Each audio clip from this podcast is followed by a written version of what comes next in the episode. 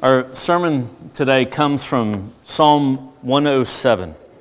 Uh, forgive me, I, uh, it's page 506 in the Pew Bibles. Psalm 107.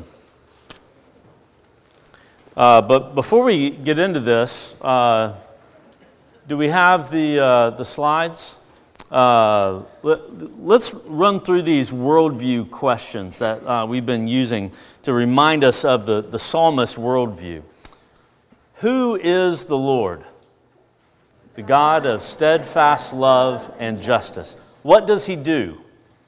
He blesses and protects those who embrace his covenant from the heart while demonstrating his justice against those who rebel against him. When does he do these things? Often in the here and now, and certainly in the world to come. So, what should we do? Embrace his covenant from the heart and wait patiently yet fervently for his justice.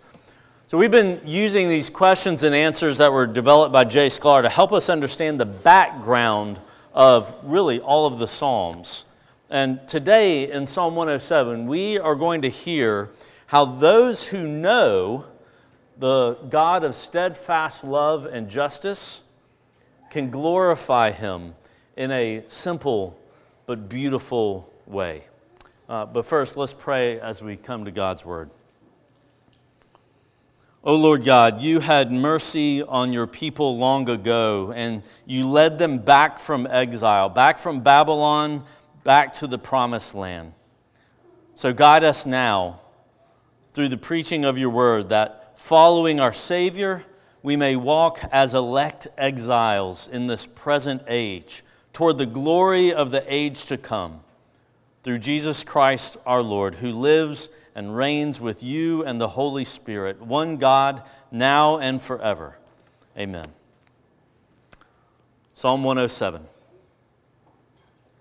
Oh, give thanks to the Lord, for he is good for his steadfast love endures forever. Let the redeemed of the Lord say so, whom he has redeemed from trouble and gathered in from the lands, from the east and from the west, from the north and from the south. Some wandered in desert wastes, finding no way to a city to dwell in, hungry and thirsty, their soul fainted within them. Then they cried to the Lord in their trouble and he delivered them from their distress. He led them by a straight way till they reached a city to dwell in. Let them thank the Lord for his steadfast love, for his wondrous works to the children of man. For he satisfies the longing soul, and the hungry soul he fills with good things. Some sat in darkness and in the shadow of death, prisoners in affliction and in irons, for they had rebelled against the words of God and spurned the counsel of the Most High. So he bowed their hearts down with hard labor. They fell down with none to help. Then they cried to the Lord in their trouble, and he delivered them from their distress. He brought them out of darkness and the shadow of death and burst their bonds apart. Let them thank the Lord for his steadfast love, for his wondrous works to the children of man. For he shatters the doors of bronze and cuts in two the bars of iron. Some were fools through their sinful ways, and because of their iniquities suffered affliction. They loathed any kind of food, and they drew near to the gates of death. Then they cried to the Lord in their trouble, and he delivered them from their distress. He sent out his word and healed them, and delivered them from their destruction. Let them thank the Lord for his steadfast love, for his wondrous works to the children of man, and let them offer sacrifices of thanksgiving and tell of his deeds in songs of joy. Some went down to the sea in ships, doing business on the great waters. They saw the deeds of the Lord, his wondrous works in the deep, for he commanded and raised the stormy wind, which lifted up the waves of the sea. They mounted up to heaven, they went down to the depths. Their courage melted away in their evil plight. They reeled and staggered like drunken men and were at their wits' end. Then they cried to the Lord in their trouble, and He delivered them from their distress. He made the storm be still, and the waves of the sea were hushed. Then they were glad that the waters were quiet, and He brought them to their desired haven. Let them thank the Lord for his steadfast love, for his wondrous works to the children of man. Let them extol him in the congregation of the people and praise him in the assembly of the elders.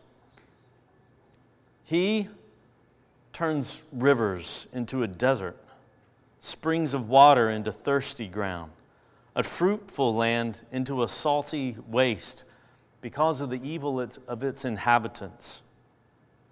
He turns a desert into pools of water, a parched land into springs of water, and there he lets the hungry dwell, and they establish a city to live in. They sow fields and plant vineyards and get a fruitful yield. By his blessing, they multiply greatly, and he does not let their livestock diminish. When they are diminished and brought low through oppression, evil, and sorrow. He pours contempt on princes and makes them wander in trackless wastes. But he raises up the needy out of affliction and makes their families like flocks. The upright see it and are glad, and all wickedness shuts its mouth. Whoever is wise, let him attend to these things. Let them consider the steadfast love of the Lord.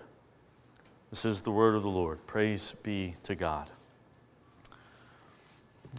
If you're like me, then you want to be wise. And so today we're going to follow those instructions in verse 43 and consider the steadfast love of the Lord. And we're going to do that by asking really two questions, starting with a simple one What has the Lord done? If I asked you, what has the Lord done? How would you respond? If someone asked me, to be honest, I would probably start off kind of slow because I'm often thinking about something else. My mind is often distracted. I might hem and haw and say something just completely obvious, like, well, he sent Jesus to rescue people from sin. And then if I thought about it a little bit more, I would, I would add more detail. And, and he sent his spirit to build his church, and, uh, and he's coming again to make everything new. And those statements are all true, of course. But at the same time, they're kind of vague, aren't they? Because the reality of what he's done is not really very fresh in my mind. There's a distinct lack of specificity in what I said. And on top of that, it's not terribly personal. And that lack of personal detail, I think, is why some people have trouble understanding Christians when we talk. We use a little too much Christianese, we use a little too much shorthand. When we're vague about what God has done, when we fail to paint the picture of the story of redemption in all its rich color, we don't really do it justice. In other words, how can I expect other people to fully appreciate and enjoy the depths of God's gracious work if I am not really considering the depth of what He's done myself? But put yourself in the shoes of an Israelite who had just returned from Babylon to the promised land. This psalm is written in that context. This is post exile, after they've been returned to the land, after 70 years of exile. 70 years suffering consequences for their abandoning the Lord as a nation. After 70 years, He brought you home. Instead of the Euphrates, now you're drawing water from the Siloam pool in Jerusalem. Instead of surrounded by idols, you're surrounded again by the walls of the city of Jerusalem. You're back in the place promised to Abraham, Isaac, and Jacob. Back in the place where God said He would be your God and you would be His people. Back on Mount Zion where God said He would cause His name to dwell forever. You're back home. Imagine the freshness of your joy. Imagine what you would say then to that question What has the Lord done? The answer forms the heart of this psalm.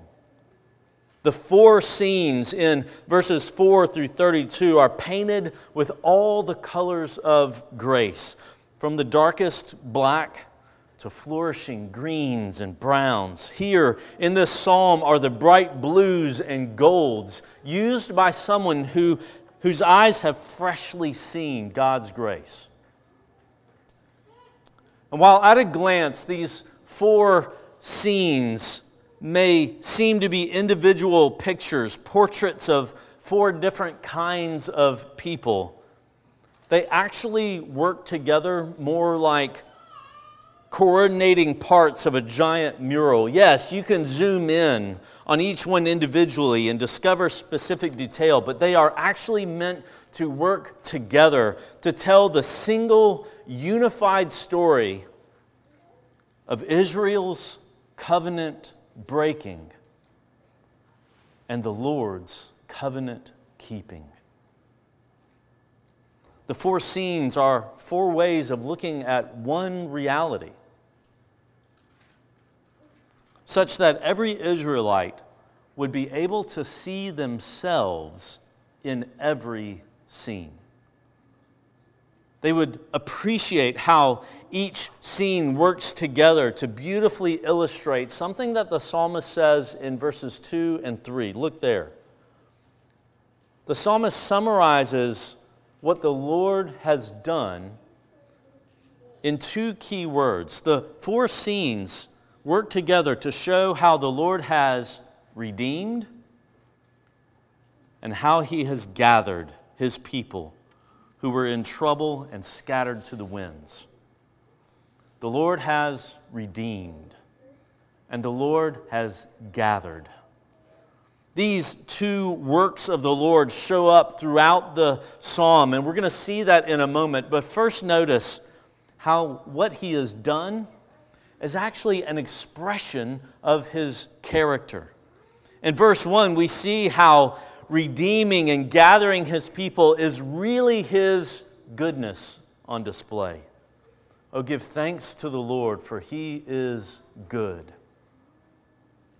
In his works, his steadfast love finds expression in time and in space. I, I just can't overemphasize the importance of seeing the connection between the Lord's redeeming and gathering work with his character.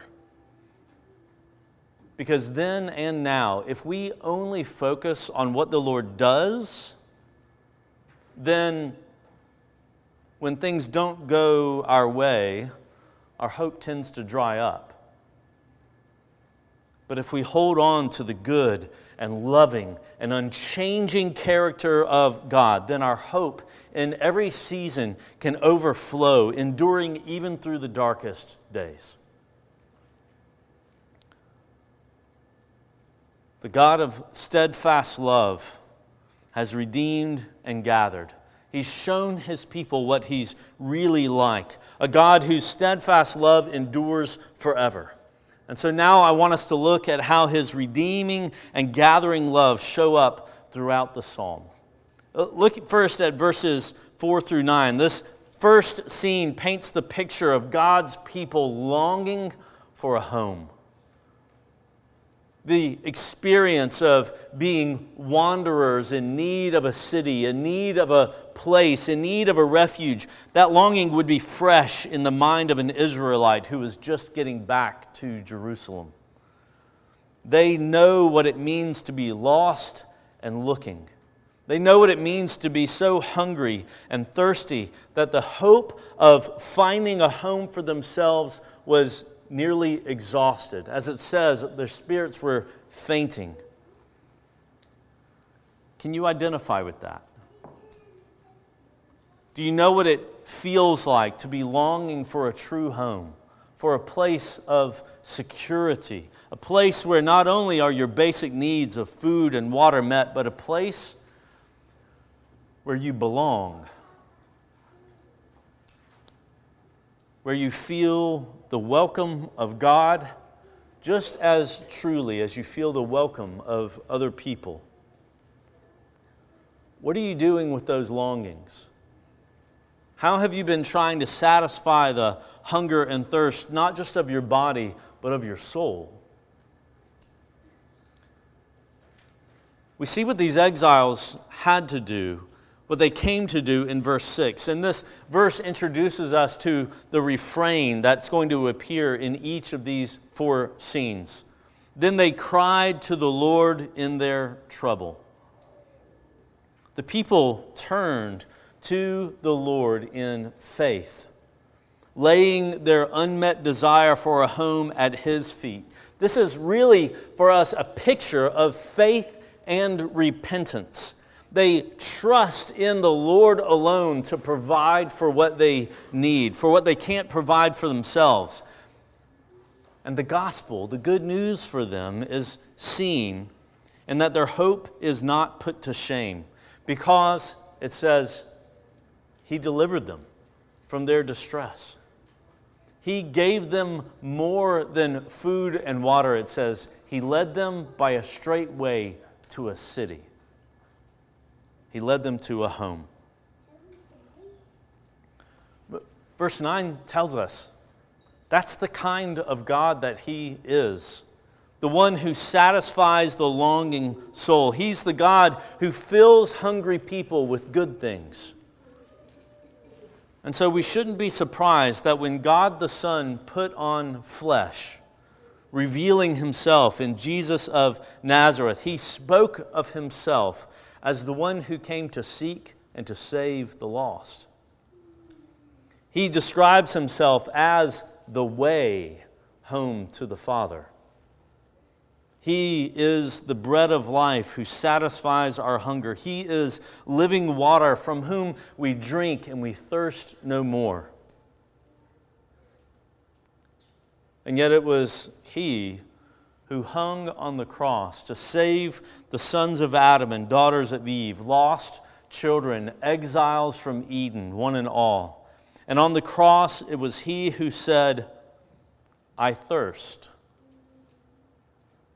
He suffered want so that you and I might be satisfied in Him.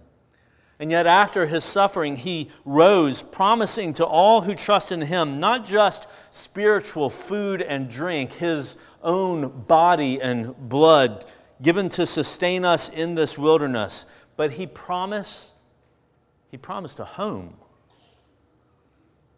that he himself is preparing even now.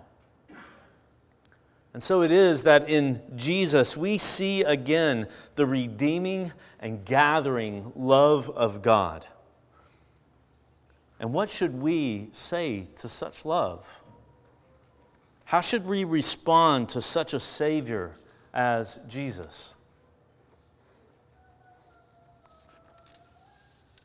The second scene is in verses 10 through 16. Here, the picture of God's people is widened, helping us to see that they were not only wanderers looking for a home, but they were also willful rebels.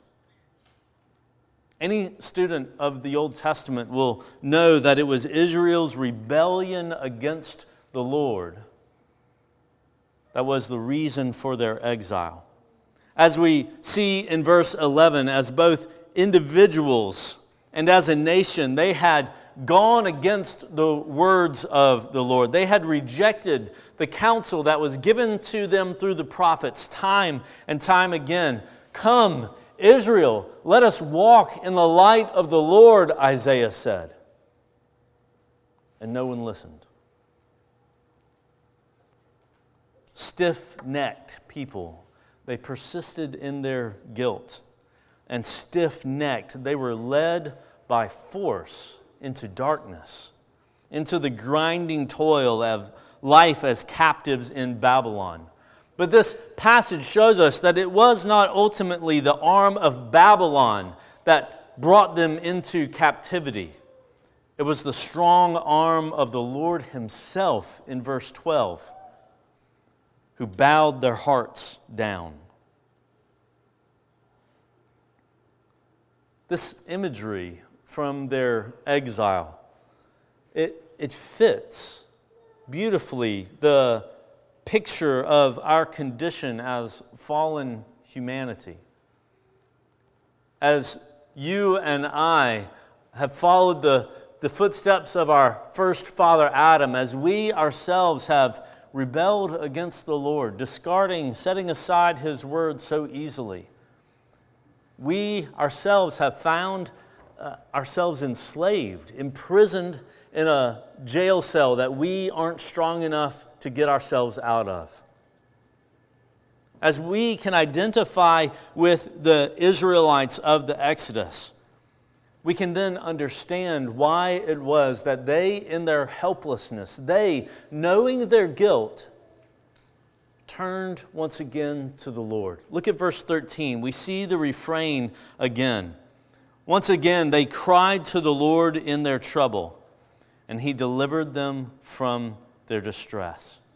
It was the Lord Himself who rescued them, who brought them out of darkness and the shadow of death. And it tells us, it assures us that yes, His arm is strong enough to bind, but His arm is also strong enough to free. And this has been the hope of God's people throughout the story. Whenever God's people have been confronted with their own sin and guilt, they turn to the Lord in hope. Because though He is a God of justice, He is a God of steadfast love as well. A God who is merciful, abundant in compassion. And God's people have always celebrated this truth and it was celebrated so well by Zechariah in the Gospel of Luke when he understood what was happening, that the Messiah was coming. Zechariah said that he knew God had come to give light to those who sit in darkness and in the shadow of death. He says, to guide our feet into the way of peace. And in the same Gospel of Luke, Jesus himself assured God's people that this indeed is why he had come. Jesus said in the opening of his ministry, The Spirit of the Lord is upon me, because he has anointed me to proclaim good news to the poor. He has sent me to proclaim liberty to the captives and recovering of sight to the blind, to set at liberty those who are oppressed to proclaim the year of the Lord's favor. But have you counted the cost? Have you considered the cost of your freedom? Because the gospel tells us that Jesus himself descended into the darkness of death, laying down his life and resting his own body in the tomb, so that when he burst the doors of death, he might carry us into life with him. He shattered the bonds that held us fast. And all this he did so that he could be with you and so that you could be with him. What should we say to such redeeming and gathering love? How should we respond to such a Savior as Jesus? Verses 17 to 22 show us that third scene. And it speaks of fools. Now, here in this passage, a fool, uh, being a fool is not an issue of intellect. Rather, it's an issue of willfulness. It says, Some were fools through their sinful ways, and because of their iniquities, suffered affliction. They loathed any kind of food, and they drew near to the gates of death. This passage, in this passage, we have to remember that the hurt, the pain that we experience in this life, is not always caused by sin. However, this is something that we talk about in our house in those moments of discipline.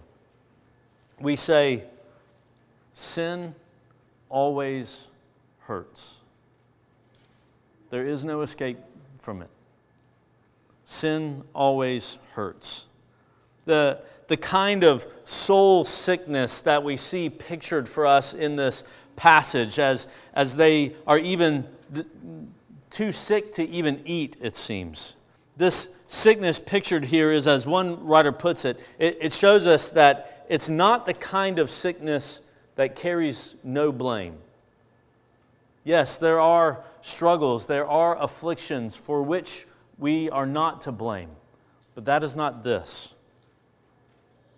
It's a picture of people who were close to death as individuals, close to death as a nation, close to collecting the wages of sin. And here and now, I can identify with them.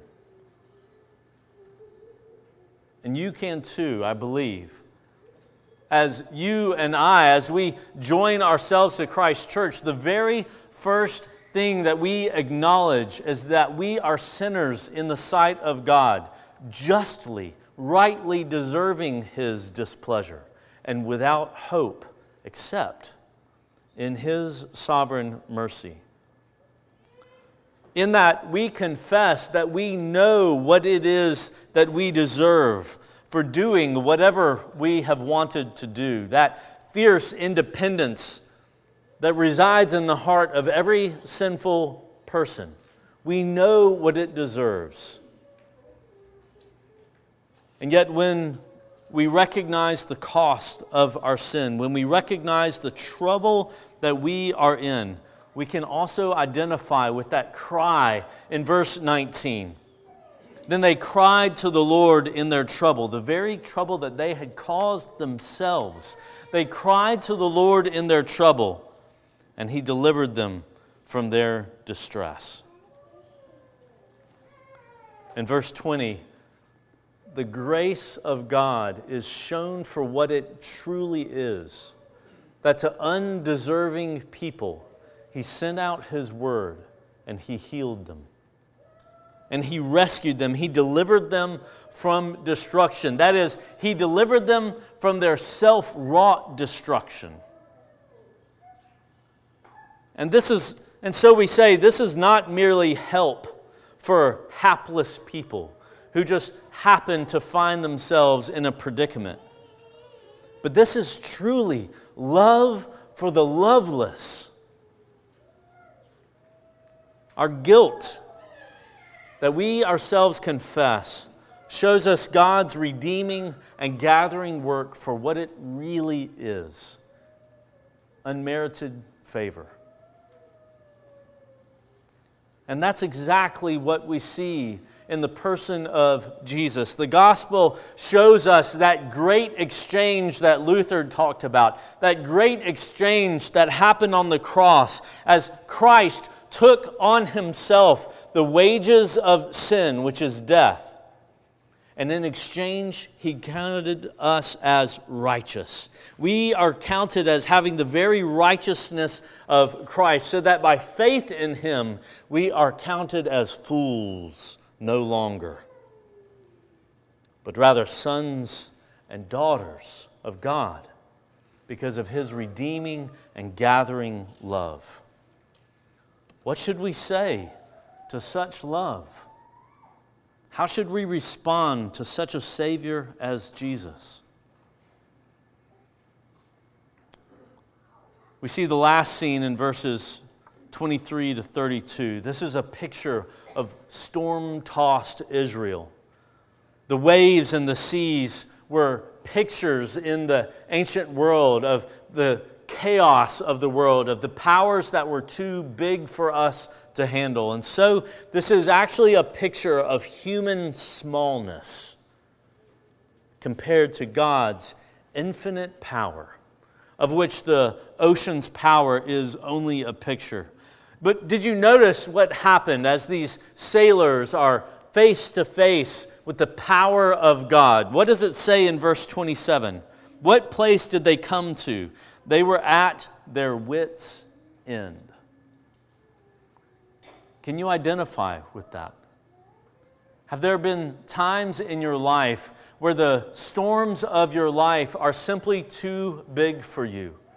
And the self sufficiency that you have tried to exercise in this world is shown for what it really is woefully inadequate, utterly empty. If we can identify ourselves with these people who have come face to face with the storms of life and were simply overwhelmed, then we can also identify with their cry in verse 28. Then they cried to the Lord in their trouble, and he delivered them from their distress. And he reveals his power not only to raise a storm, but to quiet one to hush the waves of the sea. He delivered them, and their hearts were glad when he brought them to a safe haven. I love the simplicity of, the, uh, uh of a children's song that we play in our house sometimes. It's by Sandra McCracken. It's from uh, an album called Big Stories for Little Ones by Rain for Roots. I would commend it if you have small kids, but I would commend it to us as well. It's a song called Jesus Stops a Storm. It says, The storm was big, their boat was small. But guess who was not scared at all? Who stilled that storm with just a word? Who wouldn't find it all that hard. His name is Jesus, Lord of all, and he will answer when you call.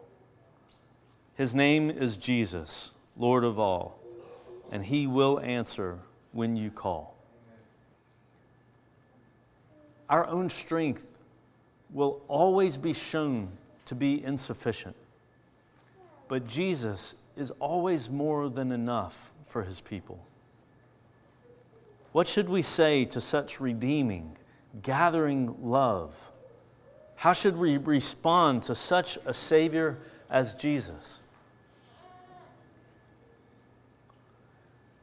In verses 33 through 41, the, the pattern drops and a conclusion is drawn.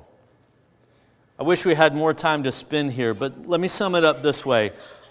He sums it up as showing us that the Lord, who then acted, is presently, today, a God who delights in great reversals.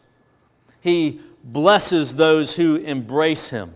He blesses them even if for a time they must endure hardship and suffering. But he demonstrates his justice at the same time.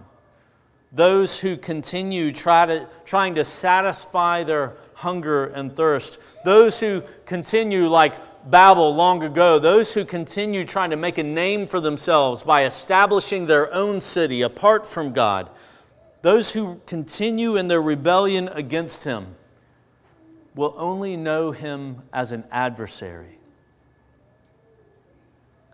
but there's a very different response that we see from the people in verse 32 who see the justice as well as the grace of God.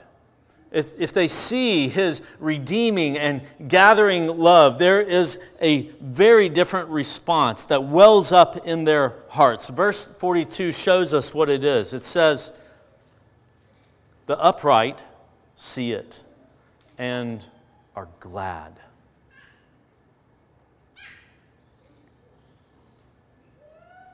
I remember reading this psalm with a friend during seminary. We sat on a bench between classes, reading aloud in the sun and crying as we read. Because in the four scenes at the center of this psalm, written thousands of years ago when Israel was coming back from exile, in this very same psalm, we saw ourselves in all the scenes. And we knew in that moment the same goodness, the same love of God that his people knew back then. Because, like them, we knew what he had done for us, not in the return from exile that they experienced, but what he had done for us in the person of Jesus, our Lord, who himself is the gathering one. He himself is the redeeming one, who has redeemed a people for himself by his own death and resurrection with the promise of all the blessings that God has to give, given to us in Him. Partially now, yes, we experience them today. It is good to know the Lord today. And yet we also know that it's better for our pain now to end and for us to be with the Lord. And yet, beyond that, we know that it is best to enjoy the Lord, to know the Lord in a resurrected body, in the, he- in the new heavens and the new earth that He Himself is preparing. And that gladness that my friend and I experienced, it welled up in our hearts and began to overflow. And so we know the answer to the question. If we are glad, if we see the goodness and love of God and that makes our hearts glad, we know what the right response is. It's what the psalm leader calls for the people of God to do in verse 1 give thanks to the Lord. Thanksgiving is a difficult thing for us sometimes. Well, I'll speak for myself. There are things that hinder us from giving thanks. One is simply put that we don't know the love of God. We don't know His goodness. We have not experienced His redemption. We have not been gathered in yet. But I think even for us as believers, we can understand something of why we struggle to give thanks. And I think it's the same reason that I struggle to write thank you notes to people. I can remember when we were in St. Louis, I had to raise support for a season as I was doing an internship and, uh, and working for the church that we were a part of there. And I wrote letters and I made calls. And if you've ever raised support, you know what a, a lot of work that actually is. And you might also know what, surprise, what surprising things happen when you raise support. Sometimes the people that you expect to give a lot don't give anything. And sometimes the people that you think aren't really able to do much, they overwhelm you. But you know what I was when that happened? When Grady and Jenny Love, my old pastor and his wife, when they gave beyond what I knew they should, I was ungrateful. Not in words so much, not really in my heart. I, I didn't think, man, they, yeah, they really owed me something. I didn't think that. But what I did not do was express my gratitude. I didn't write him a letter. I didn't, I didn't make a phone call to thank them. A few weeks passed, and then a couple of months passed. And I got a letter in the mail one day from Grady. He said, Sam, we haven't heard from you we don't understand, but we need to let you know that moving forward, we're not going to be able to support you anymore. And my heart broke.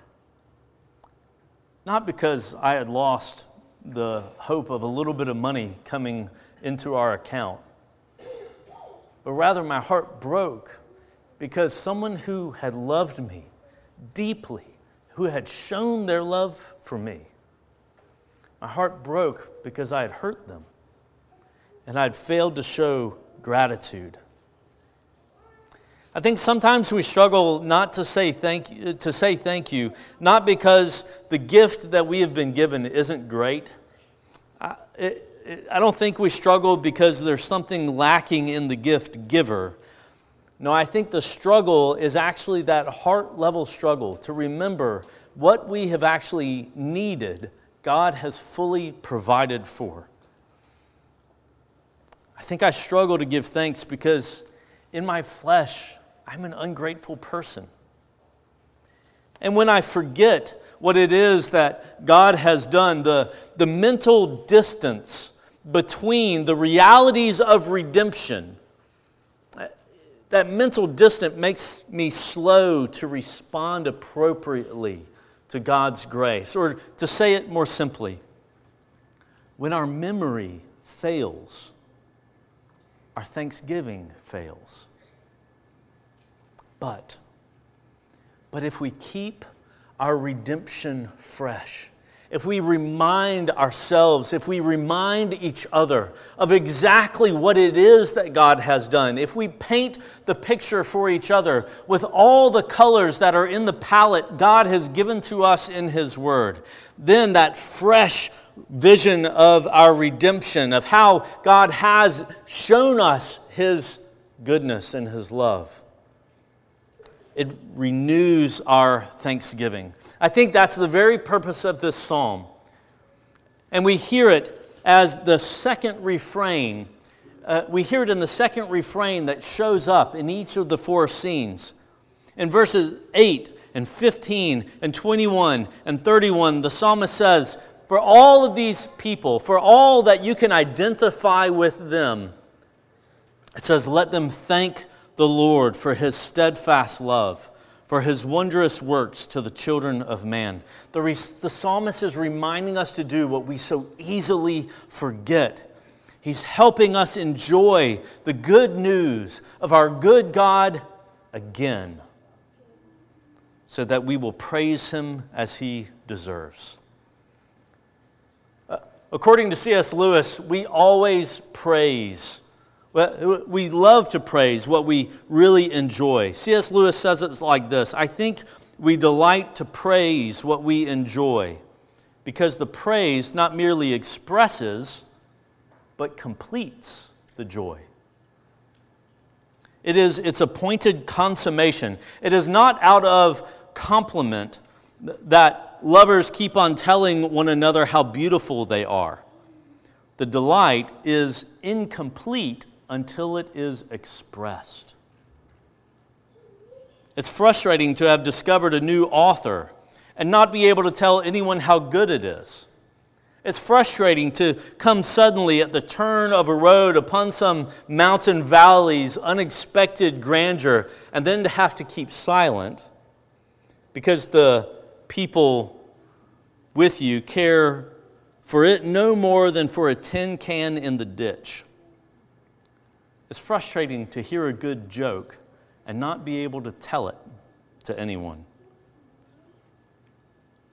The Westminster Catechism says that man's chief end is to glorify God and to enjoy Him forever.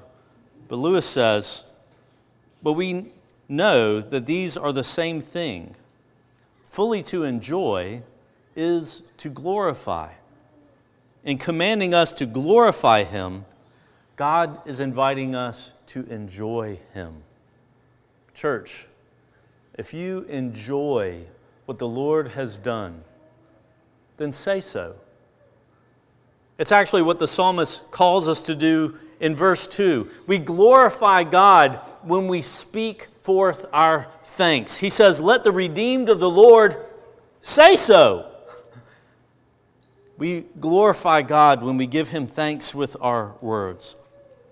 Beyond that, in verse 22, we learn that we glorify God when we offer sacrifices of thanksgiving. This is another way for us to give thanks for God. In the Old Testament, it was actually common for people to make a vow. When there was something going on in their life, some prayer that they were asking God to answer, they would make a promise God, when you do this, when you answer me, I will do this. I will offer to you this thanksgiving sacrifice. Now, uh, commentators help us uh, understand here. Uh, this is not an I'll scratch your back, Lord, if you scratch mine kind of arrangement. The Lord does not barter, He doesn't. But it's a way for you and me, the worshipers, to make sure that we give an appropriate expression of thanksgiving to God when He answers our prayer, however He answers our prayer. This, this is essential. This is so helpful for us because thanksgiving is one of the quickest emotions to evaporate, isn't it? How many of us know what it's like to spend hours or days or weeks in nervous and anxious prayer about something and have the prayer answered, and then what do we do? We quickly just move on to the next thing. But if we make a vow, if we make a promise to God, then we're ensuring that we can give adequate and appropriate thanksgiving and praise to the Lord. And if we do that publicly, I want you to consider the effect that that has. What effect does it have when you hear your brother or sister stand up in the church and say, I'm going to be specific about what the Lord has done for me? Not just regarding salvation. Yes, we can talk about that together. But as the Lord answers our prayers, as as He addresses the longings of our heart, as we open up about how we needed a home, a place to belong, and He gave us one. What does it do to the hearts of our brothers and sisters when they hear us give Him thanks for having a home? It renews thanksgiving in our own hearts because we know He's done the same for us. Time fails me. We could talk about how we glorify God when we sing about what He's done, uh, how we glorify God when we, as we began with, as we attend to these things. As it says in verse 43, not as an afterthought, but as an emphasis in our lives. We glorify God when we give Him thanks when we praise the covenant making and covenant keeping God of Israel, this God who is good, whose steadfast love endures forever. He, he has not failed to keep his promises, even though we, his people, fail him. We were faithless, but he is faithful. We abandoned him, but even here, he has not abandoned us. And so Listen well to this psalm of thanksgiving. Go home and read it together with your family. Read it with your friends and be reminded of what you've forgotten about yourself, about your story. And you'll be reminded too about what you've forgotten about the Lord and what He's like. Go home and talk to each other and be specific about what the Lord has done for you. And be reminding each other too about the promises that He has made to still do for His blood bought people. He has bought us, He has redeemed us, He has gathered us together in Christ, and He is preparing our eternal home. And so together we'll remember that thanksgiving on our lips, the praise of Christ the Lord is actually one of the truest sacrifices that we can offer up to God. Let's pray. Father, we do give you thanks now. We thank you that when we were lost and wandering. You yourself were the one who made the way to come back home through Christ our Lord. You, Father, are the one who came to us when we were imprisoned in our own sin, enslaved in the fear of death, and you're the one who set us free in Christ. You are the one who heals us by Christ your word, who assures us that though we experience some of the consequences of our sin, the, the full wages of sin were put on Christ for us. He tasted death so that we might not have to taste the ultimate penalty for our sin. And so, Father, we praise you as the God of steadfast love.